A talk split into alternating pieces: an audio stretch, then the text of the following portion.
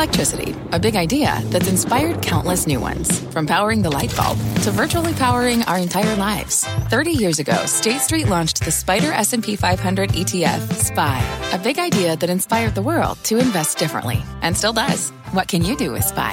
Before investing, consider the fund's investment objectives, risks, charges, and expenses. Visit ssga.com for a prospectus containing this and other information. Read it carefully before investing. SPY is subject to risks similar to those of stocks. All ETFs are subject to risk, including possible loss of principal. Alps Distributors, Inc. Distributor. Homes.com knows that when it comes to home shopping, it's never just about the house or condo. It's about the home. And what makes a home is more than just the house or property. It's the location and neighborhood. If you have kids, it's also schools, nearby parks, and transportation options. That's why Homes.com goes above and beyond to bring home shoppers the in-depth information they need to find the right home. And when I say in-depth, I'm talking deep. Each listing features comprehensive information about the neighborhood, complete with a video guide. They also have details about local schools with test scores, state rankings, and student to teacher ratio. They even have an agent directory with the sales history of each agent. So when it comes to finding a home, not just a house, this is everything you need to know, all in one place. Homes.com. We've done your homework. My mission is simple to make you money. I'm here to level the playing field for all investors. There's always a bull market somewhere, and I promise to help you find it. Mad Money starts now. Hey, I'm Cramer. Welcome to Mad Money. Welcome to Cramerica. Other people want to make friends? I'm just trying to make some money. My job is not just to entertain, but to educate and teach. So call me at 1 800 743 CNBC or tweet me at Jim Cramer. How's business holding up? Oh, no, I'm not talking about how COVID's impacting the economy or hopes for a better vaccine rollout or the possibility of another stimulus bill. After not so hot there, Dow shed 179 points, S&P lost 0.30%, NASDAQ inched up 0.09%. I actually want to take the temperature of real companies to see how they're handling one of the strangest moments I can ever recall. Well, we're going to find out next week when we hear from some of the most important companies in America. Sure, Intel and IBM reported yesterday, and they were significant enough to dent the Dow, but they're no longer the titans of tech that they used to be. These days, they're fighting for relevance. So, what is my game plan? Well, we had a mini rotation into the consumer packaged goods names today, typically a slowdown that we see every time oil ticks lower. We're going to find out if that rotation continues after Kimberly Clark reports on Monday morning. Their last quarter was abysmal with this enterprise business crushed by COVID. Can Kimberly Clark turn things around? I say stay tuned. Tuesday gets rolling with Johnson and Johnson. Not only do I expect a fabulous quarter, I also think they might show some leg on the clinical trial of the century. They're one and done vaccine candidate that could take this country and make it, well, let's say back to somewhat like it is. Next, you know what's been quietly moving up? The left for dead General Electric. Why? I think it's because CEO Larry Culp has totally gotten his arms around the company, windmills and all. That's right, even that division is doing well. If you believe, as I do, that travelers will start flying again once we get beat this virus, well, this one's for you. Speaking of travel, there's been lots of chatter that American Express could have a terrific quarter despite the lack of corporate travel. That's certainly how the stock's been trading. Again, maybe it's another one that's going to go back to, I don't know, what we thinking, 2018, 2019? I don't know, but that stock's been acting well. How about dividend aristocrat 3M? Now, this one's tougher. 3M has some potentially major pollution related to liabilities, groundwater pollution, that could hit harder now that we have an environmentally friendly president. The business is improving, though. And if, if, not for that liability, I think the stock would be much, much higher. Let's see if management can convince us that the market's blowing this issue out of proportion. Hey, by the way, that's what DuPont did, and they were right. After the close, we hear from a Dickensian trio of great expectations stocks, Mrs. Havisham. There's Advanced Micro Devices, there's Microsoft, and Starbucks. We own all three for our charitable trust. You can see all our moves before we make them by joining the ActionAlertsPlus.com club. Let's talk about these. I think Intel's disappointment last night could be good news for arch rival AMD because AMD's done a much better job of breaking into the hottest categories with its chips that Intel's fallen behind. I'm predicting a blowout. Yes, they're still buying Xilinx, so that might put a drag on the stock. Microsoft's been mighty quiet in recent months, but I think their business has been amazing. As for Starbucks, I worry because the stock's had a tremendous run without any sign of a turn in the United States. I say at this point now, you got to wait to buy Starbucks until after they report if you want to own it. Maybe it trades below 100. I don't know. Wednesday, pastiche of macro and micro news, with Fed Chief Jay Powell announcing any potential policy changes, probably none. Now, I bet he'll keep rates un- unchanged uh, because remember, he wants to say low long, uh, maybe years. But that won't stop self proclaimed experts from offering bogus interpretations of the Fed statement that will confuse you and make you sell things that you shouldn't. Let's hope these misguided Fed heads scare people into selling. You know why? That's going to create the buying opportunities that we want in some of the terrific companies that we're talking about that report on the same day. So let's start with Boeing on Wednesday morning. The 737 MAX is finally airborne and the orders are, tri- are well, they're trickling in. Let's leave it that way. But it, it's too soon to expect a great quarter because the airlines are still in survival mode. That said, for months, I've told you the Chinese government is parsing every word from Joe Biden's team. And if the new administration lowers the temperature, China will respond with massive aircraft orders. See, they actually need planes. Too soon to tell right now, but I suspect it won't be long. Abbott Labs reports they've been working hard on COVID 19 testing, although they've yet to really mass produce the cheap at home tests that the FDA proved that, that, we all really want, right? We want a test that we check every single day so that we don't go to work if we find out that we're sick before we can infect. Abbott's going to make its name, though, this quarter with its blood sugar monitor, so I expect a beat and raise. After the close, we hear from Apple, Facebook, and Tesla. Facebook, Apple, fat? Hear from fat. Okay. I'm starting to feel like they they're bunching up on purpose just to make my life difficult. You can't focus when they report at the same time. And Jimmy Chill likes to focus. I bet Apple will be indirect. I, I think it's going to be incredibly upbeat. Uh, about its entire product line, not just the, the iPhone 12, which does take remarkable pictures. They're cleaning up thanks to the stay at home economy and the service revenue stream should keep growing too. The one wild card is currency. Apple's left so much money on the table because of the strong dollar, but the greenback got much weaker this quarter. I think that is going to matter. You won't even realize it, but that's going to be a major change. I'm expecting an amazing quarter from Facebook. I'm probably the only one who is, but given the fact that so many small and medium sized businesses rely on them for advertising, I think it's I think it's going to be the real deal. If management says anything about monetizing their other businesses, I think the stock can challenge new highs. They tend not to. I don't mind their calls. It's gotten a little political of late. As for Tesla, their conference calls used to be, t- it was top tier entertainment. It was Fallon, it was Kimmel, it was more Kimmel. But if Elon Musk doesn't get too bored, you're going to hear some fantastic commentary to go along with fantastic numbers. We know Tesla's doing well because they give us so much information each month, we can already piece it together. Thursday morning, we get results from McDonald's, which the analysts have really been dumping on lately. Have you noticed that? They all like Chipotle. I don't blame them. It's more better to eat at Chipotle than McDonald's. Just one man's opinion. Right now, McDonald's is trading like a quarter will be a bad one. Uh, you know what? I think it's too negative. MasterCard and Visa both report too. These companies are multi hundred billion dollar companies. And while we own MasterCard for the charitable trust, I'm actually getting concerned that PayPal might be eating their, their uh, how about their lunch? Still, we're sticking with it because MasterCard could tell a tremendous story once cross border travel comes back, obviously hurt by the pandemic.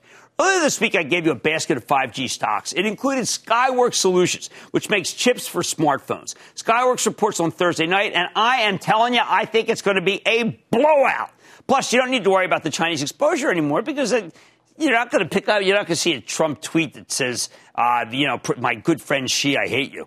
Friday's usually a respite, but not this year. We got Honeywell, Chevron, Caterpillar, and Eli Lilly. I mean, guys, get social distance these reports. I expect good things.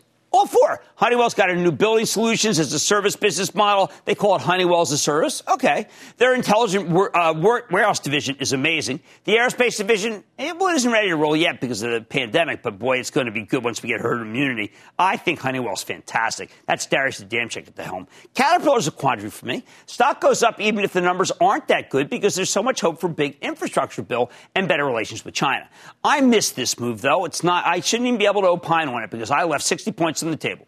Now, oil has been on a roll. By the way, it's good for cat, which means it's worth owning some Chevron up here. You know, I think the world of Chevron. Mike Wirth is really the big think guy in the, uh, other than Scott Sheffield in the whole group. Remember, I think most of the oils are investable, but Chevron and Sheffield's Pioneer are the exceptions. Finally, Eli Lilly ramped up so much on vaccine hopes uh, that the stock may be due for breather. Remember, that's, they're, they're kind of, they're using a, a drug that they hope – it seems like it wards it off. But remember, they're really trying to be more therapeutic. But the pipeline is spectacular here. Uh, with superb COVID drugs, and then, of course, why are people buying it? What's the sotto voce story? Alzheimer's. Yes. Any more commentary on Alzheimer's? Biggest unmet need will move the stock to 210. Now, I know many of you will be caught up in the nitty gritty of Biden's stimulus push on Capitol Hill. That's not a sideshow. $1.9 billion stimulus bill could make a huge difference for a host of industries, from retail to the automakers, think used cars and dollar stores. But let me give you the bottom line here. Next week, I want you to keep your eyes on the prize. Companies with great earnings, especially when their stocks get knocked down to unreasonably low levels thanks to COVID worries that one day may no longer be front and center. I need to go to David, my old home state of Pennsylvania. David. Jimmy Chill. Yo, chill man in the house. All right. So since last spring, you've been very bearish on this stock, and for good reason. Both you and I have been burned by it once before. But given the impending reopening of the hospitality sector, notably restaurants, and a Biden administration that is friendlier to China, Tyson Foods is off of its 52 week high by 27%, has a PE ratio around 11, and yields a healthy dividend of 2.67%. Do I have horse sense? Is it time to buy TSN? Like, you have horse sense or horse meat? Okay, here's the problem. I think Tyson uh, is the right play for all the things you mentioned but they have systematically dropped the ball. I will give them this though. This stock, stock does do well in the 60s. I like your thinking. It did burn me. We lost money for action alerts. I told, I didn't want to look back, but everything you said, sir, is true. David in Pennsylvania does indeed have horse sense. Uh, can we take Brian in New York, please? Brian. Jimmy Chill, a big booyah to you from Long Beach, New York. Long Beach. I'm here. I'm in, um, I don't know, some part of some county, New Jersey. What's up? Some county doesn't have vaccines. I'm in a vaccineless county like all the other counties. Same here, man. Uh, Boot Barn, Symbol Boot. I bought initially after you had the CEO Jim Conroy on about two years ago. Been enjoying the ride since. They report on Monday, and I'm wondering uh, about your thoughts about Boot going forward. Well, you know what? We caught those guys last time. It dropped to 30. I don't even know what the heck was doing down there. And uh, Matthew Boss, the best in town, uh, the GOAT of the group from uh, JP Morgan said, Jim, this is going to be a great quarter. Of course, it was. You know what? I think it's going to be again. Those guys, those guys are money. They're money. I mean, they're not Cathie Wood, okay? Right? Okay. All right. Look, next week I want you to keep your eye on the prize. Man, tonight, as e-commerce sales continue to surge, I'm eyeing under the radar way to play the trend that's environmentally friendly. And I know you want that. I'll reveal the name when I sit down with the CEO just ahead. Then ARK Investment was one of the fastest growing fund managers in 2020. But could the rapid rise in popularity of Cathie Wood's group continue? Well, I don't know. And how about the COVID 19 pandemic? Is it's impacting regional bank or not? I'm going to sit down with the CEO of First Horizon. Inexpensive stock. So stay with Cramer. Don't miss a second of Mad Money. Follow at Jim Cramer on Twitter. Have a question? Tweet Cramer. Hashtag mad tweets. Send Jim an email to madmoney at cnbc.com or give us a call at 1 800 743 CNBC. Miss something? Head to madmoney.cnbc.com. Take your business further with the smart and flexible American Express Business Gold Card. It offers flexible spending capacity that adapts to your business. You can also earn up to $395 in annual statement credits on eligible purchases at select business merchants. That's the powerful backing of American Express.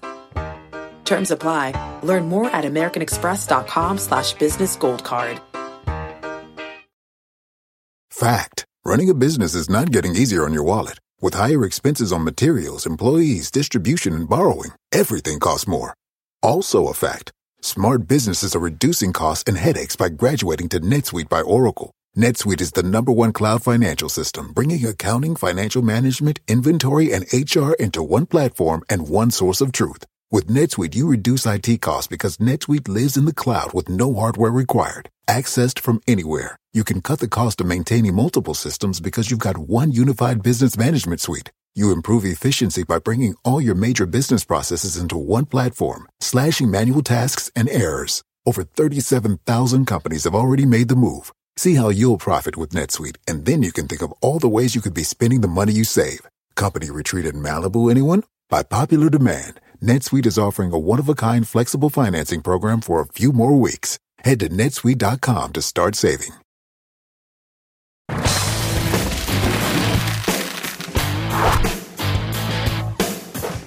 The pandemic's created a ton of boisterous bull markets. There's housing, autos, remote work, e-commerce. But there are also some quieter ones, like the bull market in packaging.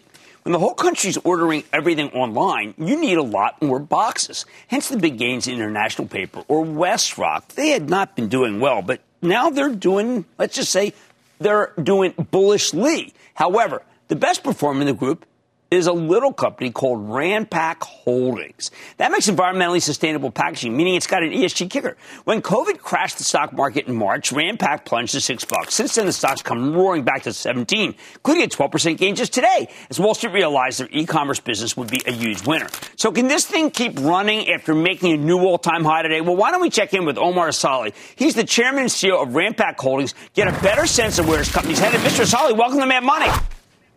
Thanks, Jim. Great to be on. Well, Omar, let me tell you something. You're one exciting company. It's first time on.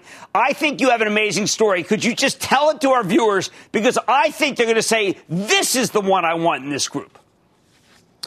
Yeah, absolutely. We are um, a leader in environmentally friendly protective packaging. So uh, we help companies basically ship products and protect the items so that they arrive at your doorstep uh, damage free. We are 100% paper and fiber based, so we have no exposure to plastic. Uh, sustainability is at the core of what we do. Uh, our model is razor razor blade, so we build the equipment that uh, produces the pads that provide the protection uh, for the items that are being shipped in the box, and then the customers buy the consumable, i.e., the paper, from us. Uh, in addition to our core business, we also have a business that automates all of your end of line needs so we work very closely with e-commerce players and retailers to help them ship uh, more boxes to their customers. Uh, do you uh, do packaging for many of the big uh, e-commerce players in the United States? We, we do. Uh, so roughly 50% of our business is in the United States and 50% is outside, uh, mostly in Western Europe, given sustainability tailwinds in Western Europe and the Nordic region. In the U.S., we uh, provide services to all the big players, e-commerce players, uh, the third-party uh, fulfillment players, and the big retailers. So names like Amazon, Walmart, are all customers of our product. All right, so let me ask you. We order a lot of stuff from uh, Amazon. My wife is always p- uh, pick up the box and say, "Will you look at this? We got this little thing of vitamins, and they use this giant box. It's such a waste." Ranpak has a solution for that, don't they? We, we absolutely do. Look, we are a long-term player, and the way to win long-term is to be an efficient provider uh, of protection to these items. So shipping a big box with a small item and then a ton of uh, paper or plastic is not what the consumer wants. It's an unpleasant uh, unboxing experience, and frankly, it's terrible for the environment. So we have equipment that customizes the size of the box so that it fits perfectly with the item that's being shipped. We also use sensors to, uh, for our converters to dispense the right amount of paper so that it's not overpacked. Uh, the secret, obviously, in our business is not to underpack, so the item uh, arrives at your doorstep damage free. But overpacking is not what the consumer wants, and it's certainly not good for our planet. Okay, so Omar, one of the things that our younger viewers just insist that I ask about, I actually know that there's some places where plastic does well, but the younger viewers don't want plastic. Are there things in your pipeline, uh, in your people's engineering division, that say we can replace or displace even more plastic in the following businesses? Uh, we, we, do. So we are very focused uh, on uh, building solutions in cold chain, for example, uh, to replace styrofoam or EPS, which you know lasts out there for 500 years plus and we're helping grocers, food and beverage companies, uh, meal kit companies ship uh, items uh, while maintaining the temperature inside the box using, you know, renewable and curbside recyclable paper. Uh, so we're investing a lot in material science, in other solutions to make sure that the efficacy of, of paper and our product offering, if you will, is broadened uh, to replace airbags, styrofoam, foam in place, and bubble wrap. You, you know, it's no secret that plastic pollution is a key issue. And uh, given the nature of our substrate, we feel we have a lot of uh, you know, eco-friendly and environmentally friendly solutions for the consumer out there. Well, let me push back a little. The people who make styrofoam and the people who make bubble wrap and other plastics have always told me, Jim, this method uh, of making, you love paper so much, it uses far more energy than you realize. It requires a lot of trees to be cut down. Now, you're using recycled, but how about this energy issue? Do the plastic people have, have, a case here against Ranpak? We have been in, in investing in innovation to uh, use less paper. So we have come up with products where uh, the pad comes out in a triangular shape. Inside the pad is air. So there is less paper weight, if you will, less energy being consumed. We also, the, th- the secret sauce in our business, Jim, is high strength, lightweight paper. So we really don't use that much energy. And around our, in our manufacturing, uh, we do not use any fossil fuels, and our greenhouse gas emissions are, are limited. Now, let me talk a little bit about our supply chain on our paper. Every mill we work with is FSC certified. We only work with people that are uh, doing sustainable forestry. And as you indicated, the bulk of our product is actually recycled paper, not virgin paper. So we're very focused on being part of the circular economy, which is just very, very different and has a stark contrast to what's happening in the plastic industry. Well, that's sensational. I got to tell you, Omar, I'm so glad you came on the show. Uh, so many people who are first time investors want to do good and invest with the right kinds of companies. I think you've got a lot to say for yourself. I think as a very, as, as someone who came from a packaging family, Ranpak sounds like a real good one to own. Omar Asali, Chairman and CEO of Ranpak, P-A-C-K. Great to meet you, sir. Thank you, thank you. Pleasure. See, I, I didn't know until I, in, I interviewed him until the research that it could even be the case. Isn't this the way we all want it to be? Omar Asali. Yes, Ranpak, P-A-C-K. They have money's back after the break. People today can spend half their lives over 50. So it's good to be financially ready for what's important to you as you get older, like a family vacation.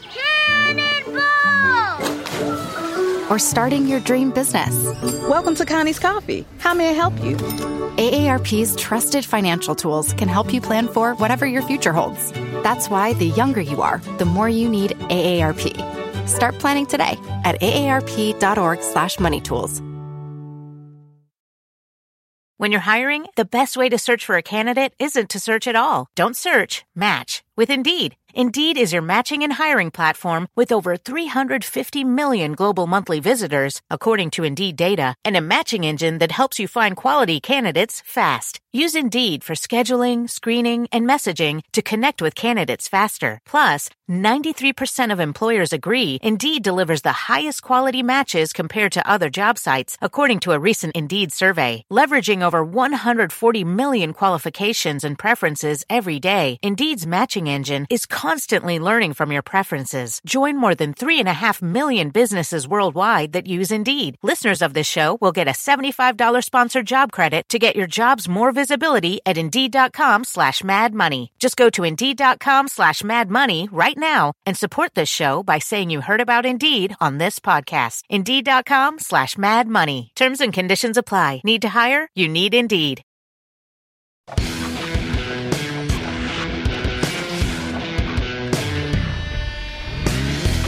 All right, here's a good one. What happens when everybody decides to imitate, mimic the hottest money manager in the world? Well, uh, things get a little weird. That's what happens. Right now, nobody in the industry has a hotter hand than Cathie Wood and her team at ARK Invest. It's an asset manager with a family of funds, including seven exchange traded funds that have suddenly become wildly popular. ARK Invest is unique, not just because of their incredible performance, but because they're focused like a laser on disruptive innovation. You know, our disruptive list that we do at CNBC? Uh uh. uh. This, these guys are the uber disruptor investors. Uh, if it's not disrupting, they're not interested. And that's why, by the way, we never profile managers, ever, right? Have we ever done that? But this time we have to. Disruptors make money. Cathie Wood started this business in 2014. And the last few years, she's had one gigantic win after another. She's best known for making big bets, on Tesla, on Bitcoin, back when those were extremely contrarian calls. It's hard to remember now, but two years ago it was tough to be bullish on Tesla. There were times when you couldn't find anyone other than Wood and Ron Barron who liked it. But she and her people came on CNBC time after time to make the case that Tesla had way more upside than anyone gave them credit for. She and her team were mocked mercilessly because their long term price targets seemed insanely upbeat. Back before the stock's five for one split, would love to say that Tesla was going to $4,000. Post split, that's 800. Oh, Wall Street scoffed. They said she doesn't know what she's doing. It's, you know, just a type. Well, guess what? Today, Tesla closed at $846. So who's crazy now? That's a spectacular call. And it's not just a couple of big bets. Cathie Wood has a stunning overall track record. Her flagship actively managed ETF, ARK Innovation, soared nearly 150% last year, fueled by powerful disruptors. Roku, Teladoc, how much do we like that? Zillow, Zillow, and of course Tesla. These are all great companies all huge gainers. Her second largest e- ETF, ARK Genomic Revolution. Think revolutionary medicine, genetically engineered crops. Did even better. It's up 178%. Her third biggest fund, ARK Next Generation Internet jumped 154%. These are staggering numbers. I could go on and on. Their fintech ETFs up 127.5. Since the end of 2019, their automation and robotics ETFs up 144%. These are staggering. ARK Invest is practically printing money, and so are those acolytes who follow her. I think the only one that she that she doesn't own is GameStop. So it makes sense that ARK's funds have seen some huge inflows, and everybody's watching Cathie Wood like a hawk. ARK's daily emails, where they disclose their ETF trades, have become a required bulletin on Wall Street. I get my, it's like 401. I get it. It's like, wow, what did she do today? After the close, I check the S&P short range oscillator like I've done for decades, and then I take a peek at what Cathie's buying. Can't resist. You know, it's like, it's like looking at the NFL draft before it occurs. But it's now gotten to be the point where some people are saying, wait a second phenomena's having a, the phenomena, the Cathie Wood phenomena is having a real impact on the broader market. That's what I meant when I said things start to get weird when everyone tries to imitate the woman with the Midas touch. There are two distinct stories here. First, there's the money coming in over the transom issue. A little over a year ago, ARK Invest had three billion in assets under management spread across more than a half dozen funds. By late October, they had 17 billion. A month later, 24 billion then 34.6 billion at the end of December, and roughly 47 billion dollars today. Now, some of that's simply because ARK owns stocks that are performing incredibly. I the stock prices go up; they have uh, more money under management. But most of it has to do with new money coming in. Last month, ARK had more than eight billion dollars in inflows across its seven funds. So far in January, they've gotten 6.7 billion, with the bulk of that split between the flagship ARK Innovation ETF and ARK Genomic Revolution. You can see that money coming in. She puts more money to work every day in the same names. There's a lot of capital, but there's lots of stock to buy. In fact, ARK's family of funds is now the number two destination for money going into ETFs behind only Vanguard. Woods actively managed funds are getting more cash than iShares or State Street or Invesco, the powerhouses of passive investing, who must just be looking and saying, uh, we got to own ARK Invest. When an actively managed fund gets billions of dollars, they have to figure out where to put it. So, so far, ARK simply stuck with their game plan. Good. I don't want any, I don't want any sort of uh, trend that goes away from her plan. Uh, they continue to buy what they call disruptive innovators. Basically, a mix of speculative stocks and super fast growers. No drift here. However, uh, just yesterday, Barron's published a piece arguing that ARK's funds may have gotten too big for their own good. When you're managing tens of billions of dollars, it's, it's tougher to amass a meaningful stake in some of these smaller companies, and you end up owning a massive percentage of the share count. I don't even know if she should actually publish what she's doing or maybe give it a delay because there's just too much front running. Which brings me to the second story. So many smaller players are following Cathie Wood's every move that I think it's warping the action. When ARK Invest buys something new, tons of younger investors on Robinhood follow them into it, creating a self-fulfilling rally. Rather than just putting their money in the ETF, they want to buy what Wood's buying, and they want it now. The Merrymen, as I call them, Robinhood and his Merrymen, is having a ball imitating Cathie Wood. So let's talk one that I that you know I like very very much, and give you an example. i am going to walk you through the Zoom video. Yes, here's a stock that's been on a three month losing streak because traders wanted to ring the register on the ultimate pandemic play before everyone gets vaccinated. Makes sense. Last Tuesday, Zoom plunged to $331 after the company announced a $1.5 billion secondary offering. But then the stock found its footing in the middle of the session, actually finished up 5%. What's going on here? I couldn't find a reason until that night when we learned that ARK had made a massive buy. And since then, it's come roaring back, rebounding to 383 today because we all know that Cathie Wood put in the bottom. Nothing wrong with that, especially since I think she's right about Zoom even after we beat COVID, we won't just forget everything we've learned about how remote work can boost productivity. And Zoom's not standing still. A lot of new products. Eh, I still think it's a winner. And Eric Yuan, you're welcome on the show anytime you want. But it doesn't stop at piggybacking. You got a whole contingent of traders who are trying to front run ARK, as I mentioned earlier. Last week, we learned that Cathie Wood and her team are launching a new ETF focused on space exploration. In response, all the high profile space stocks soared higher, presumably in the expectation that ARK's new ETF will be a buyer and they can toss it to the ETF. Virgin Galactic, the extremely early stage commercial space tourism play, saw its stock jump 20%. There were similar moves in Maxar Technologies, Viasat, Iridium, uh, ORBCOMM, uh, all because Cathie Wood's new fund might be interested in them. Maybe, but the darn fund doesn't even exist yet. So these trades feel like a recipe for disaster. All told, these five space stocks are up 29% on average year to date. That makes it tough for ARK to get a good entry point once this new ETF launches because everybody front ran Cathie Wood. So now Wood and her team are coming under fire for all sorts of gray, these graybeards. They're after, you know, the people come on and they say that frog, you know, people are like frogs that boil because they're buying stocks, whatever. People get nervous when they see a fund with such incredible performance. Barron's speech yesterday made some good points about the law of large numbers. Can't manage 47 billion the same way you manage 3 billion. The skeptical Wall Street Journal article just last week, which compared ARK to one of the hottest mutual funds of the dot-com era, Janus. After racking up huge wins on stocks like Cisco and AOL, the Teslas of the 90s, the dot-com bubble burst and Janus's funds got obliterated. I don't know if it's the right comparison or not, but it's good to have historical and have it in your mind. Well, I don't think ARK is the next Janus. That would be too harsh. I also wouldn't count on them to continue to deliver awe inspiring returns year after year, especially after publishing their, what they're buying. Don't get me wrong. Cathie Wood is legitimately brilliant. But she and her team have to keep finding new winners. And it'll be a lot harder to find them to, and to buy those stocks at reasonable prices because there's so many copycats. And by the way, the people, like you look at Wall Street Bets or Robin, they keep taking and taking. They're not going to, they'll, they'll take it in front of, for Palantir. They'll take it in front for GameStop. They're doing an AMC now. They just have a Bed, Bath, and Beyond. If you wanted to buy those stocks, forget it. They'll move them up too much. The biggest risk, though, I think, is the lack of diversification. These speculative growth uh, stories tend to trade as a group. Right now, the market loves momentum, so they're doing great. But the next time momentum goes out of style, well, it could be lookout below. Here's the bottom line Cathie Wood and her team at ARK Invest have made some incredible calls, and my hat is off. My hat is tipping to them. They absolutely deserve all the praise they're getting. We are going to continue to follow her like a hawk. That said, when I see so many copycats trying to imitate the same manager and take stock ahead of her, it makes me a little nervous. So keep your eyes open. Wait for when we think enough is enough. But remember, it sure isn't yet. Let's go to John in Minnesota. John.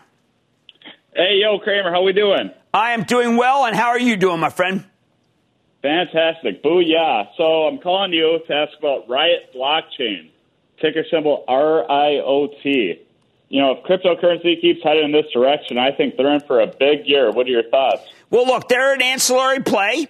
Uh, on on Bitcoin, now, I've been very public saying that Bitcoin is a, is a repository of wealth, uh, but I think the best way to play Bitcoin is Bitcoin.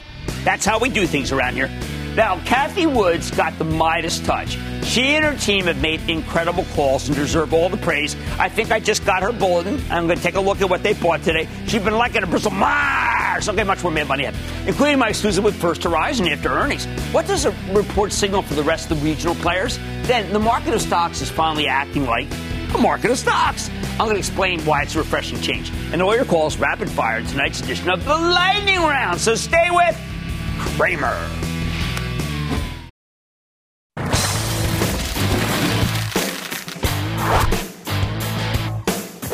Far this earnings season, we've seen bank stock after bank stock sell off in response really to pretty terrific results until today when First Horizon broke the cycle.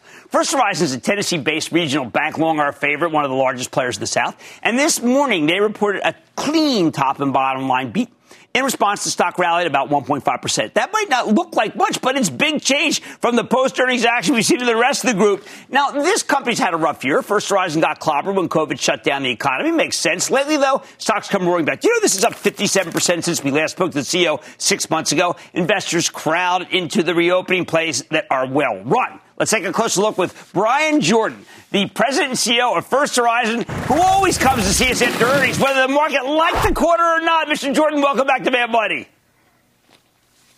Thank you. Thanks for having me. Well, Bryan, I've got to tell you, one of the pure joys I have is your conference calls. Why? Because you just tell it like it is. And you said, and I'm going to quote you, that, you, that things would be a lot better if the rollout of vaccines would not have been woefully inadequate. Right there, you're telling us that that's what's stalling the economy, isn't it? Yes, absolutely. A vaccine rollout, I think, is is the key to everything over the course of 2021. Do we have to all get involved? Does First Horizon maybe connect with some of the sports teams, get the stadiums? Because I think you and I maybe we're not as fond these days of how the government rolls things out. Well, I think you're you're making a very good point. I think we all have to be involved. In in our case, our banking franchise is spread over 11 states, and if you look at our entire company, we're much broader than that. So we're working with trying to coordinate with the various states that we operate in, and we're trying to to do what we can with working with healthcare providers, working with states to make sure that we provide access to our frontline people and to our bankers as soon as, as the vaccine becomes available for us. So that's you. You personally get involved. You make calls to get this better. Yes, absolutely. I've I've had calls with governors and and uh, leaders in in healthcare systems trying to figure out how it is that, that we pull this off in such a way that we're not jumping the line in any sense, but we're in a in a position to make sure that our people are protected and like every other business leader in the country, trying to make sure that we get this done as quickly and as expeditiously as we can and, and get this economy back to health. Well, that's what I think the private public partnership is what has to happen. Now, you made this acquisition, and I loved it. I just, you know, I loved Iberia. My daughter went to Tulane, uh, and I saw it down there. But one of the things I thought was interesting when I looked at the actual makeup of where some of these branches are, you've got a ton of exposure to a market that's the hottest in the country, to the oil and gas market. It's come back in the time since you closed on this. How things going in that area? Things are are starting to pick up, as you point out. Oil and gas is is making a comeback, and it's going to be a significant part of our economy for the foreseeable future. And so we think it's an opportunity to to see some significant growth in those markets. We pointed out when we announced this merger, we're really excited about the expanded footprint that this puts us in. Pre-merger, uh, excuse me, pre-pandemic, at, at the time of the merger announcement, we saw this economy likely to grow in terms of households two, two and a half percent faster than the U.S. as a whole. Given what's happened with the pandemic and people moving, working from home, working more relo- remotely, we think that the landscape has shifted a little bit more in our direction, and we are expecting to see faster growth across the oil and gas economy and across the southern economy as a whole. Yeah, me too. I totally share that. One of the great moments in your call was that we've had a little outfit on that I didn't think anyone was paying attention to called nCino. But Iberia was using that software and you're adopting it. That's we think that stuff saves money and it's better than any other kind out there. That's been your experience? Absolutely. We think that's the leading technology in terms of end to end process management and fulfilling consumer lending activity. And we are excited that Iberia brought it to the organization. Iberia Bank was using the tool and had very good success with it, and we're excited about adopting it across the whole of our franchise. Do, do you think that uh, that bank technology is still in its infancy? A lot of banks haven't moved to the cloud. A lot of banks are just bringing in, say, customer uh, relations management. Is there a lot more to do technologically for First Horizon? I think when we get to the end of this integration, we will have moved the ball significantly forward in terms of products and feature functionality. I think this, this notion of the, the back room and the core systems is likely to, to not change significantly over the foreseeable future.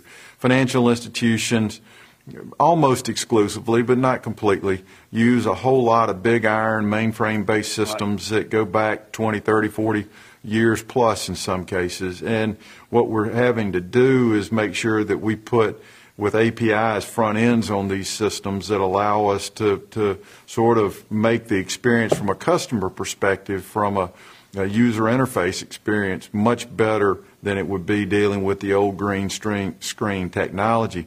But the sheer lift of getting from a cloud based infrastructure or core to from where we are today is a huge and expensive lift. And so I expect we in the industry will continue to use these big iron systems as long as we can make them work with a, with a, uh, importantly, um, focused customer experience that minimizes uh, anything uh, that would be inconvenient for them. Yeah, I think that there's a lot of legacy hardware out there that has to change. One last question obviously, we had the election, we have a, a new president.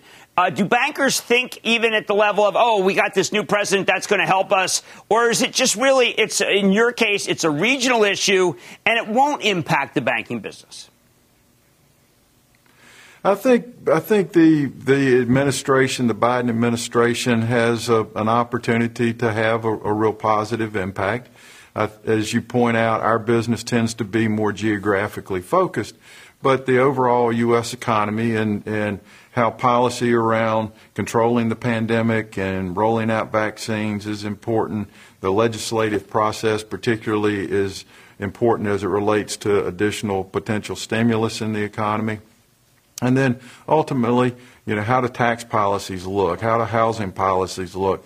And all of that will affect the, the broader economy. So it'll have an impact on us. And I'm optimistic that, that we have with the Biden administration what will be a, a thoughtful and, and forward leaning process that I think will lead to a better economy over the course of this year. I know I'll take that, and our viewers will too. Always great to see you, Bryan. Bryan Jordan, the president CEO of First Horizon FHN, my favorite regional bank. Great to see you. Thank you. Thank you. Mad Money be back after the break.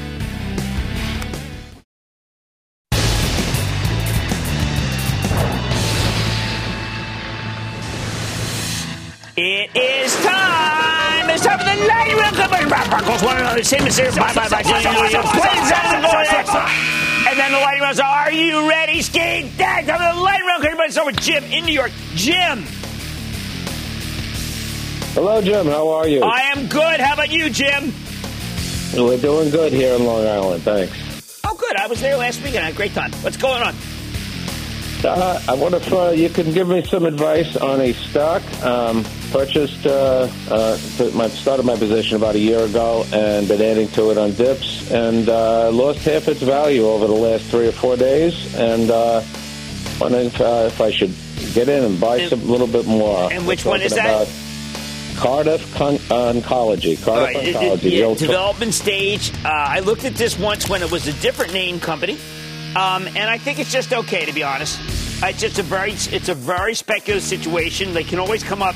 You know, they've got like five different things they're working on, but it's very speculative and not as far along as I'd like it to be. I need to go to Eric in Texas. Eric. Booyah, Jim. Booyah. Hey, so I've heard you recently discuss the critical importance of semiconductors on future tech, uh, like 5G infrastructure, auto.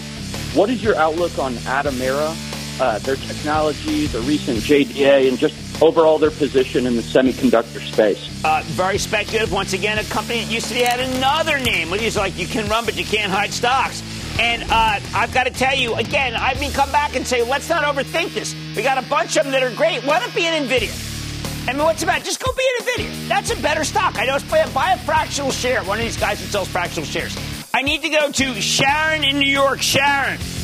Hey, Jim. Hi. A big, a huge uh, booyah to you. Right back. And Weekend my booyah. Question, well, hi, hi. Uh, my question is, I was wondering why Root, R-O-O-T, never took off the way Lemonade took off. I mean, I thought that both of them were supposed to be um, disruptive to the uh, insurance industry. You're absolutely right. You know, I don't understand why one stock captures the fancy of one particular website and it goes nuts. Lemonade. Now, candidly, I think Lemonade is terrific. And a lot of people in the office use Lemonade. Uh, but yeah, uh, I just think that one is uh, better on the on the Wall Street fashion show. We had we talked about nCino earlier tonight. That was one nobody looked at. I've looked at. Things taken off. But yeah, I mean, the one that they want is lemonade. I'm sorry, I can't do anything about it. Right? They want Kool Aid. They want lemonade. I need to go to. I don't know. I need to go. The lightning round is over. the lightning round is sponsored by TD Ameritrade.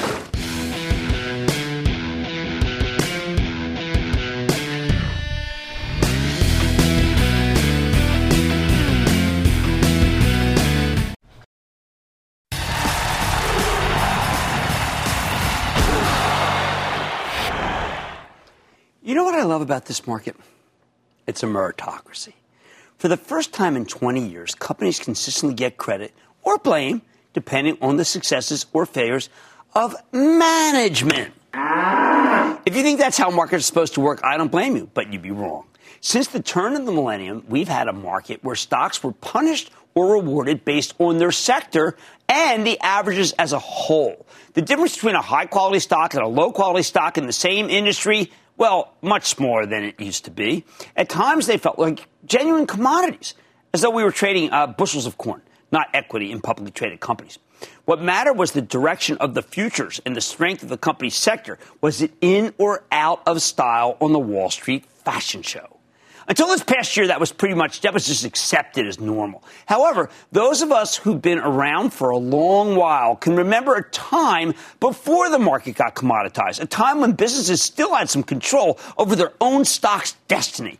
When I worked at Goldman Sachs in the 80s, I used to teach that 50% of the action in the stock reflected the actions of management, with the other 50% reflecting the sector and the performance of the averages. Then the dot-com bubble burst, the futures took over, and we entered a world of index fund investing, where tons of players just didn't even care about company specifics. Companies were too small. They were macro people. For the past 20 years, it's felt like more than, I'd say, more than 40% of the stock's action came from the averages. 40% came from the sector. Only 20% came from the actual corporate achievement. But last year, something changed. Maybe it was the rise of commission free trading.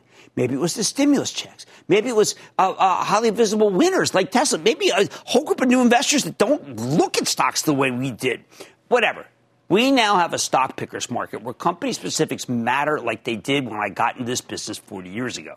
I think the ratio is actually back to 50 50. Half the business, half the sector in the broader market. Suddenly, doing the homework on individual companies can be a lot more lucrative because the fundamentals are in the driver's seat, not interest rates or exogenous events or sector rotations of the Fed. Let me give you some examples. In the last couple of weeks, Eli Lilly had some terrific news on potential Alzheimer's treatment and a drug that could help prevent the spread of, uh, of COVID, especially among people in nursing homes, the highest risk group.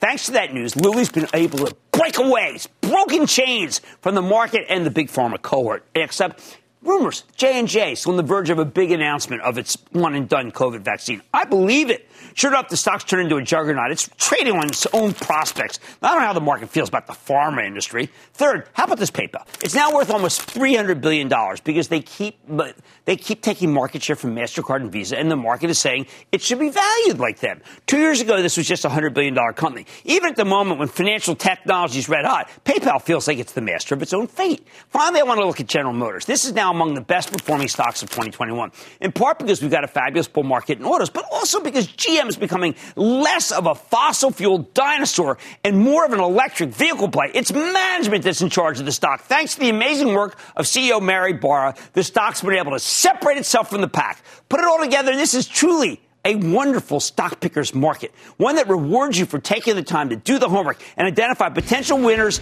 based on how well they're actually doing. And that's how stock markets should work. And at least for the moment, it's the way they do. Like I said, as always, bull market somewhere, and I promise certified just for you, right here on Mad Money. I'm Jim Cramer. See you Monday. The news with Shepard Smith starts now. People today can spend half their lives over 50. So it's good to be financially ready for what's important to you as you get older, like a family vacation. or starting your dream business. Welcome to Connie's Coffee. How may I help you? AARP's trusted financial tools can help you plan for whatever your future holds. That's why the younger you are, the more you need AARP. Start planning today at aarp.org/money tools.